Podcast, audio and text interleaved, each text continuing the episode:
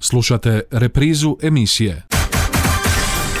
Kratko, Jasno i izravno. u emisiji Izravno.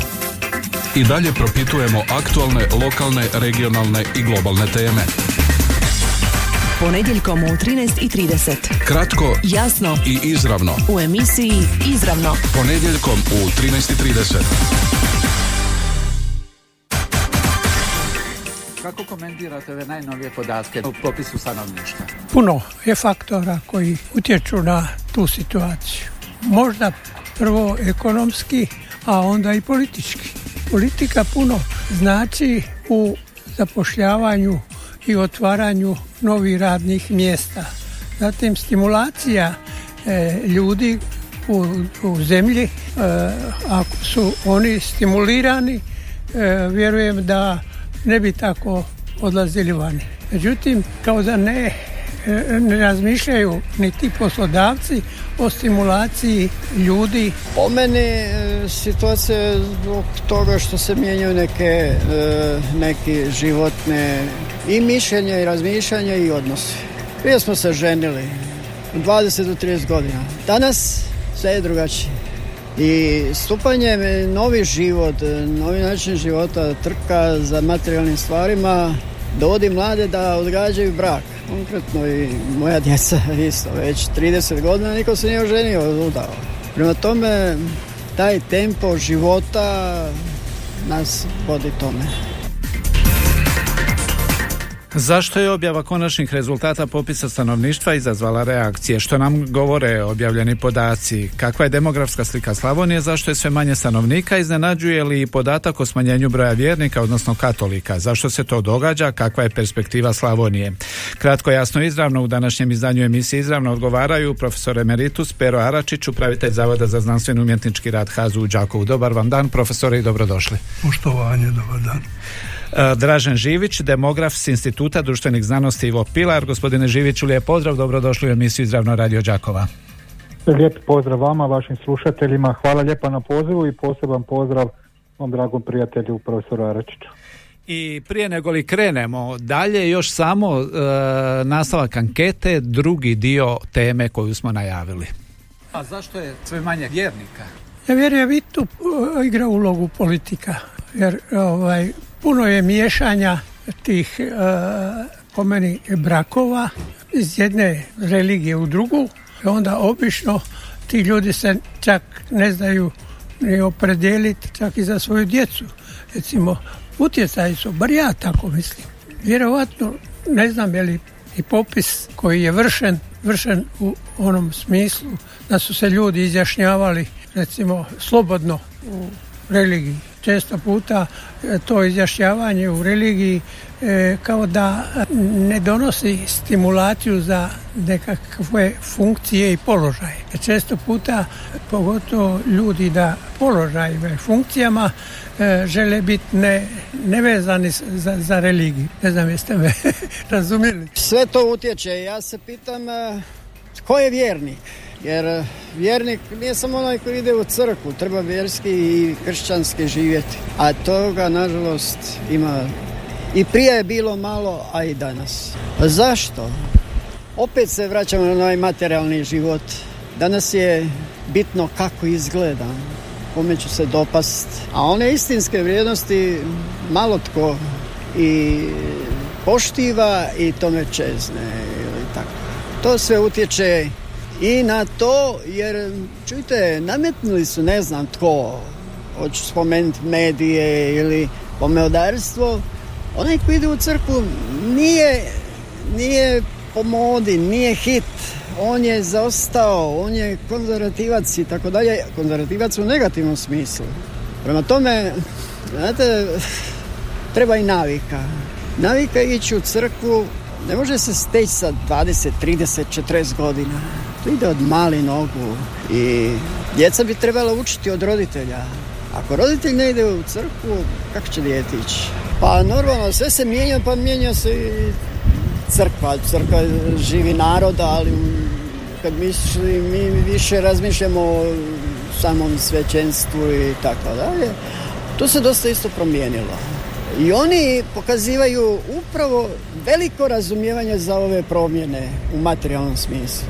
Pa i onda dopuštaju ili su labavijeg stava prema svemu tome. Slobodni su, slobodni su u propovjedima, u pristupu, tako da ovim drugim celibatu i drugim stvarima ne bi želio pričati. Kratko Jasno i izravno. u emisiji Izravno. I dalje propitujemo aktualne, lokalne, regionalne i globalne teme.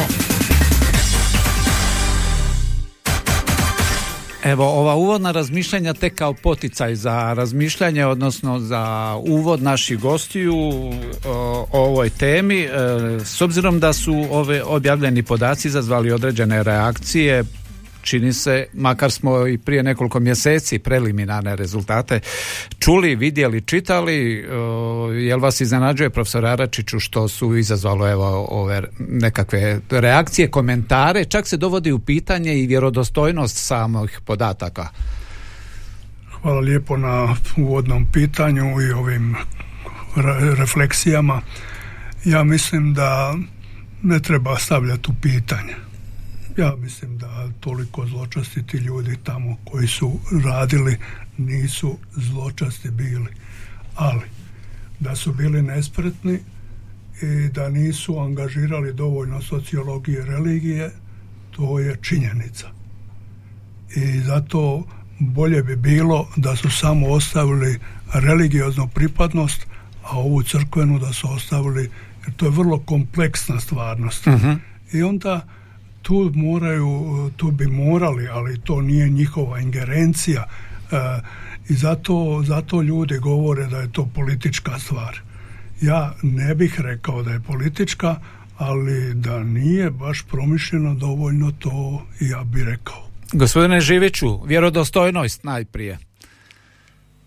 Svaki popis stanovništva se obavlja po određenoj metodologiji u pripremi popisa dopuštene su rasprave o primijenjenoj metodologiji, jesu li rješenja koja će se u popisu primijeniti dobra ili nisu, jesu li ona usklađena s međunarodnim standardima ili nisu usklađena. Dakle, to je sve nešto što može biti predmetom rasprava, razgovora e, i dogovora prije samog popisa. Onog trenutka kada se popis po prihvaćenoj metodologiji e, obavi, nakon što se rezultati objave, obrade i objave, više je bespredmetno razgovarati je li popis vjerodostojan ili pouzdan. On je utoliko vjerodostojan i pouzdan ukoliko su slijeđena metodološke e, odrednice e, koje su dogovorene, dogovorene prije. Ja bih tu rekao dakle da naravno o svemu možemo razgovarati, međutim meni se čini da ove priče oko vjerodostojnosti rezultata popisa i ove, to je prošle 21. i, i i prije deset godina, dakle u popisu 2011. A možemo uvijek to pronaći takve vrste rasprava i u ranijim popisima stanovništva ne dolaze toliko iz stručne i znanstvene zajednice koliko dolaze iz nekakvog političkog ambijenta. E, moguće je da neko ima neka očekivanja od rezultata popisa pa kada se ta očekivanja ne ispune onda dovodi e, u, u pitanje njihovu, njihovu vjerodostojnost. E, ovdje je međutim puno važnije, ja bih rekao, pitanje E, s kojom brzinom i kojom kvalitetom će se podaci e, koji sada još nisu dostupni, a oni su puno značajniji i puno važniji za planiranje razvoja Hrvatske od podataka o vjeri, etničkoj pripadnosti ili jeziku, koliko će se brzo ti podaci obraditi objaviti i učiniti dostupnima, jer oni su, a to su prije svega sastav stanovništva prema naobrazbi i ekonomska struktura stanovništva, oni su zapravo temeljni demografski pokazatelji ili varijable na temelju kojih možemo planirati budući razvoj. Ne dovodeći dakle u pitanje vjerodostojnost, ali morali smo i to pitanje malo otvoriti na početku. Što nam govore zapravo ovi najnoviji podaci o demografskoj slici Hrvatske, a posebno bih volio da se zadržimo malo na ovom dijelu slavonskom istočnom. Gospodine Živiću. Pa rezultati su, dakle, kada su sad objavljeni konačni rezultati, pa prije pola godine oni prvi rezultati, doista s obzirom da je Hrvatska još država koja nema registar stanovništva, nego te, e, te podatke, dakle, crpi iz popisa stanovništva, jasno nakon deset godina burnih demografskih promjena s velikom smo, ja bih rekao, znatiželjom i pažnjom očekivali rezultate. Međutim, e, mi u demografiji, ali i nekim drugim e, disciplinama koje se rubno ili manje rubno dotiču demografskih tema, pratili smo što se događa u proteklom desetljeću. Prije svega kada je u pitanju bioreprodukcija, dakle kretanje nataliteta, mortaliteta s jedne strane i s druge strane e, mehaničko kretanje stanovništva, odnosno migracije, doseljavanje, iseljavanja i tako dalje. Mi smo na temelju dakle tih već e, podataka koje smo mogli pratiti na godišnjoj razini zapravo osjetili i prepoznali što će se e, u demografskom smislu dogoditi. I procjene, odnosno projekcije stanovništva koje su rađene i za 2021. pa i onda i kasnije godine sve do kraja do polovice ovoga stoljeća su ukazivale da se Hrvatska nalazi na tom jednom, ja bih rekao, vrlo strmom depopulacijskom putu koji je dakle rezultat čitavog niza čimbenika e, koji su djelovali na prostoru i Hrvatske u cjelini, osobito na prostoru ovom našem istočnom hrvatskom prostoru, dakle e, čimbenike koje možemo pratiti stotinu i više godina, bilo je jasno zapravo do kud ćemo doći i, i na neki način što nas očekuje. I ovi rezultati, barem nas u demografiji, nisu iznenadili, dakle e, riječ je doista o podacima koji ukazuju na izrazito E, duboko, duboku i brzu e, demografsku depopulaciju, čak se u jednoj tipologiji koja se primjenjuje u demografskim analizama može govoriti o najnegativnijem tipu kretanja broja stanovnika, on se naziva demografsko izumiranje, dakle sama upotreba riječi izumiranje pokazuje zapravo dramatičnost tih promjena. I zapravo su s jedne strane ti rezultati potvrdili sve ono što smo znali, o čemu smo govorili, pisali, e, apelirali i tako dalje, a s druge strane su pokazale dakle da jednostavno realnost je takva kakva je, iz te realnosti moramo izvući ono najbolje što možemo i uz odgovarajuću društvenu potporu koja mora biti puno veća nego što je do sada, pokušati u nekakvom narednom razdoblju usporiti te negativne demografske trendove s nadom da će oni možda jednoga dana e, kako bi rekao rezultirati nekim pomacima s kojima bismo kao društvo e, mogli biti zadovoljni. Sada to trenutno nije tako, ali evo i ovi podaci su, kako bi rekao, palili još jedan crveni alarm ili kako hoćete, dakle znak za uzbunu, jer ovo društvo ne može čekati, ne može zapravo očekivati da se demografski problemi riješe sami po sebi, dakle potrebno je učiniti puno više napora i zalaganja, uložiti puno više sredstava i znanja da e, nekako pokušamo naći naći e, rješenja koja će dakle usporiti taj vrlo strm silazni demografski put. Profesor Aračiću, je li na dijelu izumiranja? Nažalost, e, već je dugo na dijelu izumiranje kod nas. Dakle, negdje od 60. godina mi praktično rađamo dvoje djece ili jedno dijete. E, ja sam se 80. godina smijao, a e, kad je rečeno da u Njemačkoj svaki treći brak se rastaje, kod nas se sada rastaje svaki treći. Drugim riječima, jedan košmar nastaje e, gdje mi ne rađamo i rastajemo se šta je tu ja, ja samo hoću reći nešto se događa, nešto se zbiva, tu se mogu složiti sa demografom Živićem, ali isto tako ja moram postaviti pitanje crkve, je li smatra ona da je to njen neuspjeh. Dakle, ako se danas toliko ljudi rastaje, to znači da mi nismo uspjeli u našem navještanju, to jest da brak smatramo tvrdim, čvrstom vezom. I da institucije koje su od pomoći brakovima u krizama da one djeluju. Ja kad sam pitao našeg e, savjetnika Bošnjakovića imate li vi toliko ljudi? Nemamo. Nema kvalificiranih ljudi. Drugim riječima, ja mislim da sve institucije, sve institucije i državne i crkvene trebaju daleko više braku i obitelji se posvetiti nego li svim ostalim čvarima. E sada ćemo malo više u, u nastavku emisije o stanju u Slavoniji, ali za uvod e, poslušajmo zapravo uh, idemo kratko u općinu Levanjska Varoš. Kakva je tamo demografska slika? Približit će nam načelnik Slavko Tidlačka, onda ćemo probati upravo pokušati doznati uh, kakva je perspektiva Slavonije u ovom demografskom uh, smislu. Evo, ako gledam ovaj zadnji popis, općina je drastično pala. Kad se gleda po tom popisu, to je neki 36% od zadnjeg popisa, znači 767 stanovnika, dok je 2011. bilo 100, 1194. Najveći pad se osjetio u Breznici Đakovačkoj gdje je 49% pad stanovništva, a razlog tome je što je u međuvremenu zatvoren dom koji je bio za psihičke oboljele u Breznici koji je imao oko 170 korisnika oko 150 do 170 korisnika i to je zatvorilo se i automatski broj stanovnika je tu pao.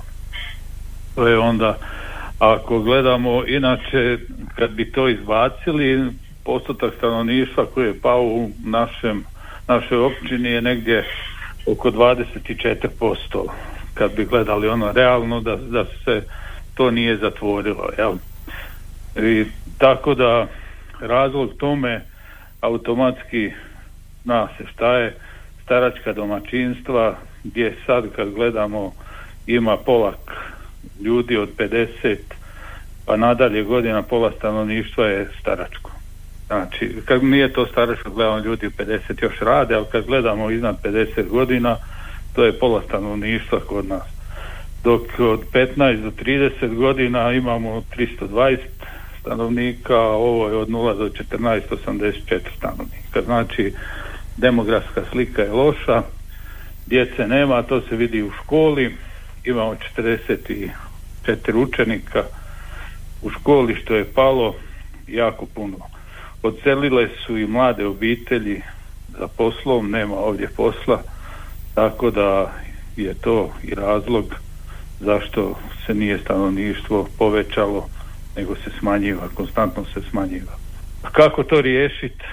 Jedino otvaranje radnih mjesta i mislim da je to jedini način da se poboljša struktura stanovništva na ovim prostorima. Kad gledamo Osječko-Baranjska županija je pala 15%, Republika Hrvatska 10% kad se gleda, a mi smo tu 24% kad bi gledali realno nas. To je puno, ako se to ne, ne bude ulagalo u ovakva ruralna područja u Slavoniju i sve, doće još do iseljavanja, još do broja, broja pada stanovništva ili će se samo stanovništvo povećavati u gradove. Gradovima treba gledati mogućnost otvaranja radnih mjesta i ulaganja o, do investitore, dovođenje investitora na ova područja i da, da krene život, automatski će sve krenuti. Perspektiva dakle vaše općine je kakva evo do, sljedećeg popisa stanovništva što mislite?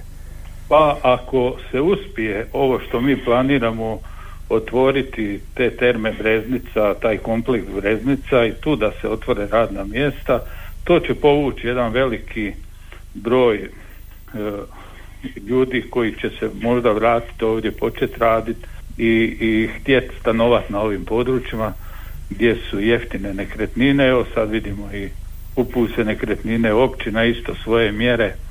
E, ne, evo sad večera, sutra naveć ima vijeće gdje ćemo pokloniti malte ne dat na korištenje općinsku imovinu koju smo naslijedili ili u svom vlasništvu dati sa mogućnošću otkupa mladim obiteljima i tako. E, malte ne darivati sam da ljudi dođu ovdje žive da krene život.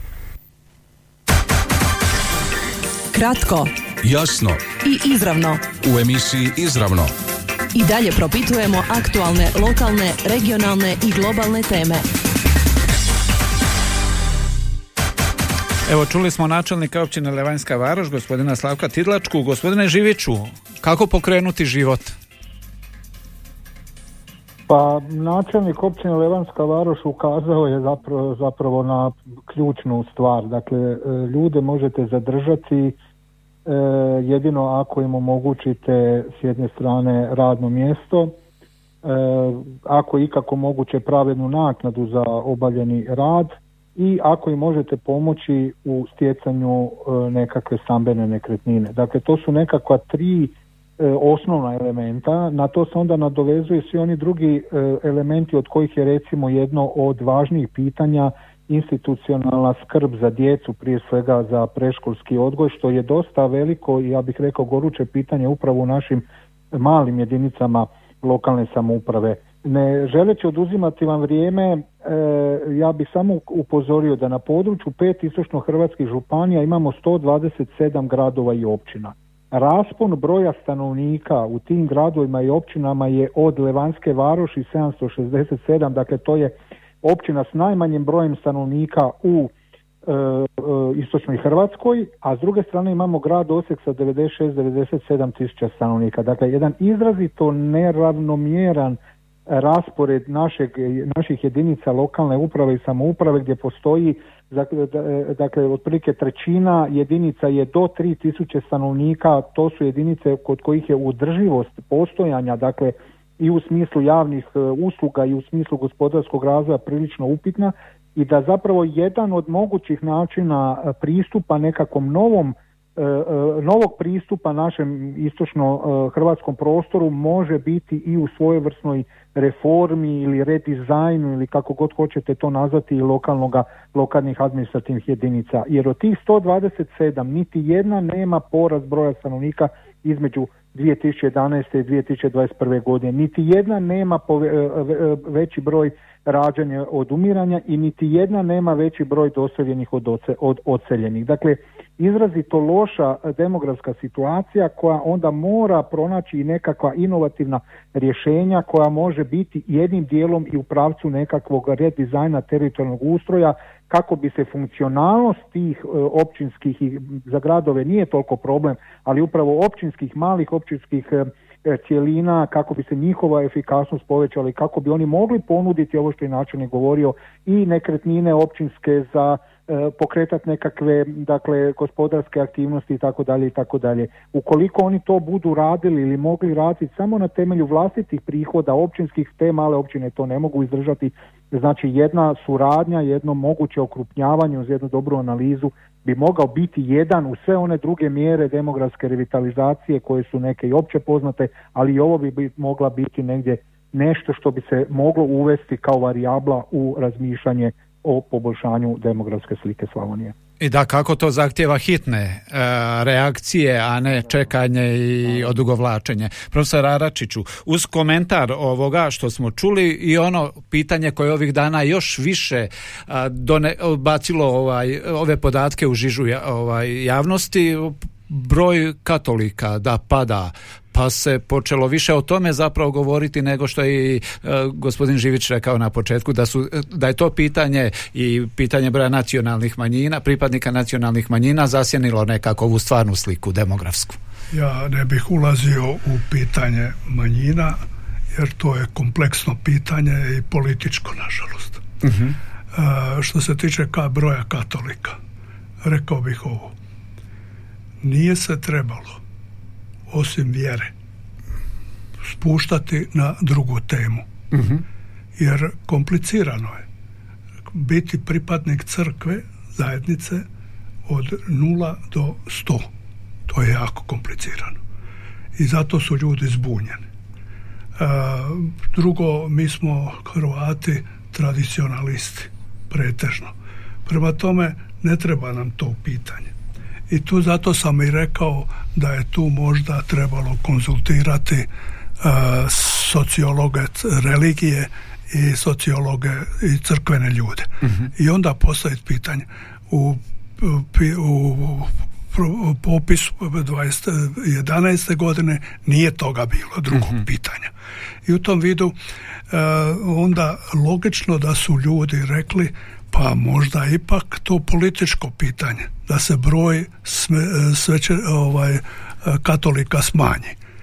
Jer e, ja mislim da kad gledamo koliko ljudi otišlo i koliko je ljudi otišlo iz, e, i, to nije isto upisano kako treba i tako to recimo ko je od tih e, koji su imali kompjutere imao popis stari nije imao niko dakle ti si mogao napisati što god si htio u svom vijestiku, u ovome kompjuteru i niko te ne bi to pitao. U drugim riječima, ja mislim da tu nije dovoljno Državni zavod za statistiku e, konzultirao ljude. E, gospodine Živiću, želite li prokomentirati vi ove podatke? Pa ovo što je rekao profesor Aračić je u pravu, ja ću se samo kratko vratiti na onu moju prvu ocjenu da dakle da o, o, u, u vrijeme pripreme popisa treba voditi dobre i kvalitetne razgovore i popis pripremiti na način koji neće izazivati kasnije kad se on provede po tim metodologijama e, tako određene javne reakcije pa i nekakva, nekakva sporenja. To se takako ili nažalost nije dogodilo. Doista Državni zavod za statistiku koliko je meni poznato nije konzultirao struku niti demografe niti druge koji bi mogli u tome pomoći. U ostalom nije postojao niti savjet e, za popis stanovništva kao što je bilo, bilo ranijih godina. A sad e, gledajte, ako uzmemo rezultate takve kakve jesu, oni su naravno odraz, dakle mi nismo popisivali nekog drugog, popisivali su se naši ljudi, odraz je dakle određenih zbivanja u našemu društvu koje jesu sukladno nekim drugim elementima e, kako bih rekao vode u tom pravcu. Međutim, ja bih stvar možda samo postavio malo, malo drugačije, dakle E, bolje bi bilo i za crkvene organizacije pa i za katoličku crkvu kao organizaciju da ima što pouzdaniji broj e, podatak o tome koliko je zapravo vjernika, koliko je e, oni koji smatraju da pripadaju katoličkoj konfesiji ili nekoj drugoj konfesiji i koji na neki način smatraju da pripadaju katoličkoj crkvi. Od nerealnih brojki niko neće imati koristi, a s druge strane pa 80% katolika u Hrvatskoj još uvijek jedna E, vrlo zamjetna brojka, pogotovo ako uzmete e, recimo stanje konfesijonalne strukture u jednoj Njemačkoj ili Španjolskoj gdje se udio katolika smanjuje na ispod 30 i čak 20% u nekim, pogotovo kad je Španjolsko u tradicionalnim katoličkim zemljama, ovih 80% u Hrvatskoj, neovisno o tome je li taj postotak nešto veći ili manji, pokazuje da je zapravo Hrvatska još uvijek na jakim E, temeljima tradicije svoje katoličke e, pripadnosti i povijesti. A kad to spominjete, može li se ovo sve što se događa i demografska slika ukupna i ova broj vjernika recimo svesti pod ove, pa takvi su trendovi tako i u zapadnim zemljama, zapadne zemlje su nam uzor, evo upravo ovo što ste gospodine Živiću spomenuli neke zemlje e, i time je završena priča. Pratimo trendove i Hrvati su time objasnili svoju perspektivu. Nam zapad bio uzor u svemu, jel? Govorimo samo o trendovima koji su slični u nekim aspektima više zapadnim prostorima, zemljama, u nekim drugim aspektima demografske slike su slične i još nepovoljnije u odnosu na istočnoeuropske zemlje. Dakle, jednostavno Hrvatska baštini utjecaj različitih, kako bih rekao, trendova ili, ili kako bih rekao, demografska slika Hrvatske ima, pokazuje sličnosti i razlike u odnosu na neke druge e, svjetske ili europske prostore. Tako da svakako mi ne smijemo reći to je tako i ništa ne činiti, jel, nego jednostavno je bitno i uspoređivati uspoređivati se da vidimo da li u nekom drugom prostoru koji je demografski u nekom trenutku bio vrlo sličan nama, recimo u baltičkim zemljama ili ne znam u susjednoj Sloveniji i tako dalje, dakle da li ima tamo nekih politika koje su proizveli neke pozitivne učinke. Ako ima, pa trebamo se onda ugledati i vidjeti šta su oni to činili, a, ostave, a ostavilo im je nekakve pozitivne rezultate, pa da primjenimo uz određene modifikacije kod nas. U tom smislu bi se trebali uspoređivati. Jel? E, u, tom, a, druge strane, u, tom, u tom kontekstu, gospodine Živiću, za kraj, u minuti perspektiva Hrvatske, prepoznajete li vi te elemente koje ste evo spominjali u ovim nekakvim um, zemljama tipa Baltičkih, Sloveniji, gdje su određene politike javne politike dale neke konkretne rezultate. Prepoznajete li vi, evo koliko pa se bavite tom problematikom, takve napore kod nas? E, pa kada su u pitanju napori, ja objektivno i pošteno mogu reći da ih baš zapravo na taj način ne, ne prepoznajem, što znači da se oni ne mogu afirmirati uz jednu promjenu paradigme u hrvatskom društvu, paradigme u koja ide od vladanja prema poštenom i odgovornom upravljanju, ako bi se tako nešto kod nas primijenilo uz određene resurse koji još postoje prije svega, a to će profesor Arači znati jako dobro, e, e, prije svega u onome dijelu koji se odnosi dakle na još uvijek relativno pozitivan odnos e, građana Hrvatske prema braku, prema obitelji, prema djece. Dakle, sinergija tog jednog pozitivnog odnosa prem, sa e, odgovornim i poštenim upravljanjem bi mogla proizvesti učinke s kojima bi onda možda mogli u nekom, nekom smislu očekivati i odgovarajuće demografske, demografske napretke. A prije nego li... Takvu sinergiju ja još uvijek ne prepoznam. Da, prije nego li damo još e, profesoru e, Aračiću završnu riječ, vama kratko pitanje, koliko bi bilo da se i poduznu neke konkretne prepoznaju, postoji, postigne konsenzus društveni o tim nekakvim mjerama, kad je realno očekivati te pozitivne trendove? To se ne može dogoditi preko noći, toga smo svi svjesni, jel tako? E, naravno, u, u demografiji se to otprilike očekuje za 20 do 25 e. godina da prepoznamo pozitivne učinke u onom punom smislu te riječi. Međutim, E, kratkoročni učinci se mogu vrlo brzo prepoznavati u recimo smanjenom broju iseljavanja, u polaganom usporavanju negativne prirodne promjene, blagom porastu broja živorođene djece. Dakle, sve se to može vrlo brzo osjetiti e, na neki način, dok ona punina demografskih učinaka je za 20 do 25 godina. Profesore Aračiću, pa, perspektiva. Ja bi se složio sa profesorom Živićem, s tim da bih dodao E, pitanje crkve. E, ja sam u svojoj knjizi ka Hrvatska kamo ideš e, na jednom mjestu napisao da trebamo početi raditi sa ostatkom. Što to znači ostatak? To znači oni ljudi koji imaju pred sobom budućnost, koji u budućnosti gledaju Hrvatsko, hrvatski narod. nažalost, nacionalni dio nacionalni dio je zapušten. E, istina, crkveno djelovanje je katoličko, ok, ali isto tako i mora biti nacionalno. U tom vidu ja mislim da e, bi crkva morala biti i nacionalnija nego što jest i u svom djelovanju.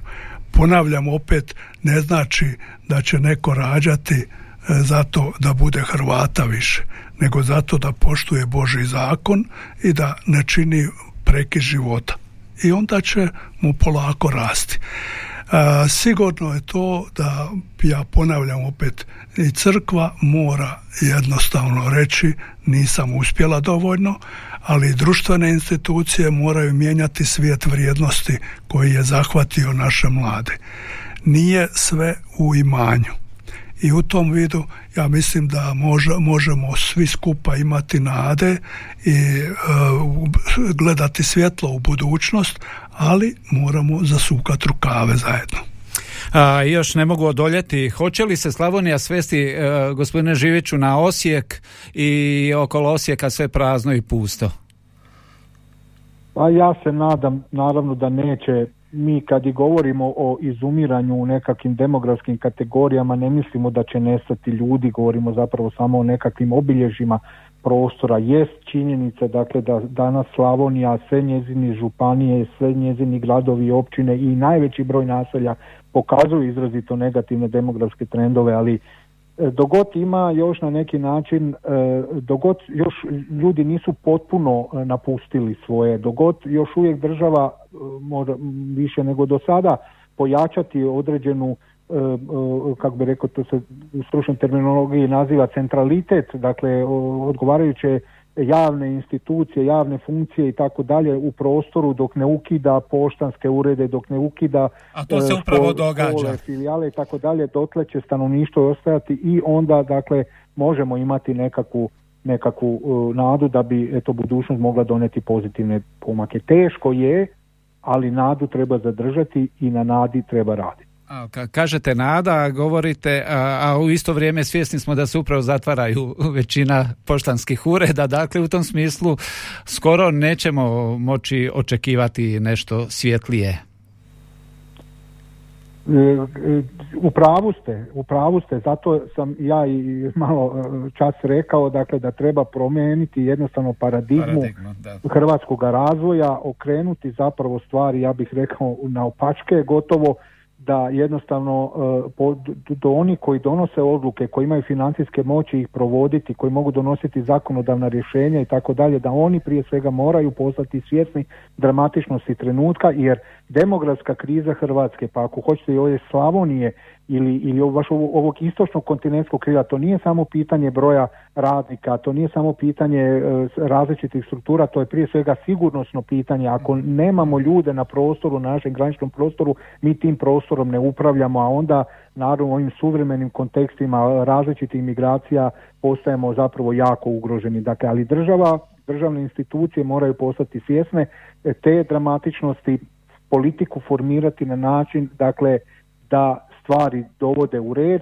a onda će svi drugi akteri u društvu od znanosti, kulture, crkve, i tako dalje, dati svoj doprinos svaku u svome dijelu, e, e, jer ne možemo biti svi odgovorni za sve, ali je država najodgovornija za to.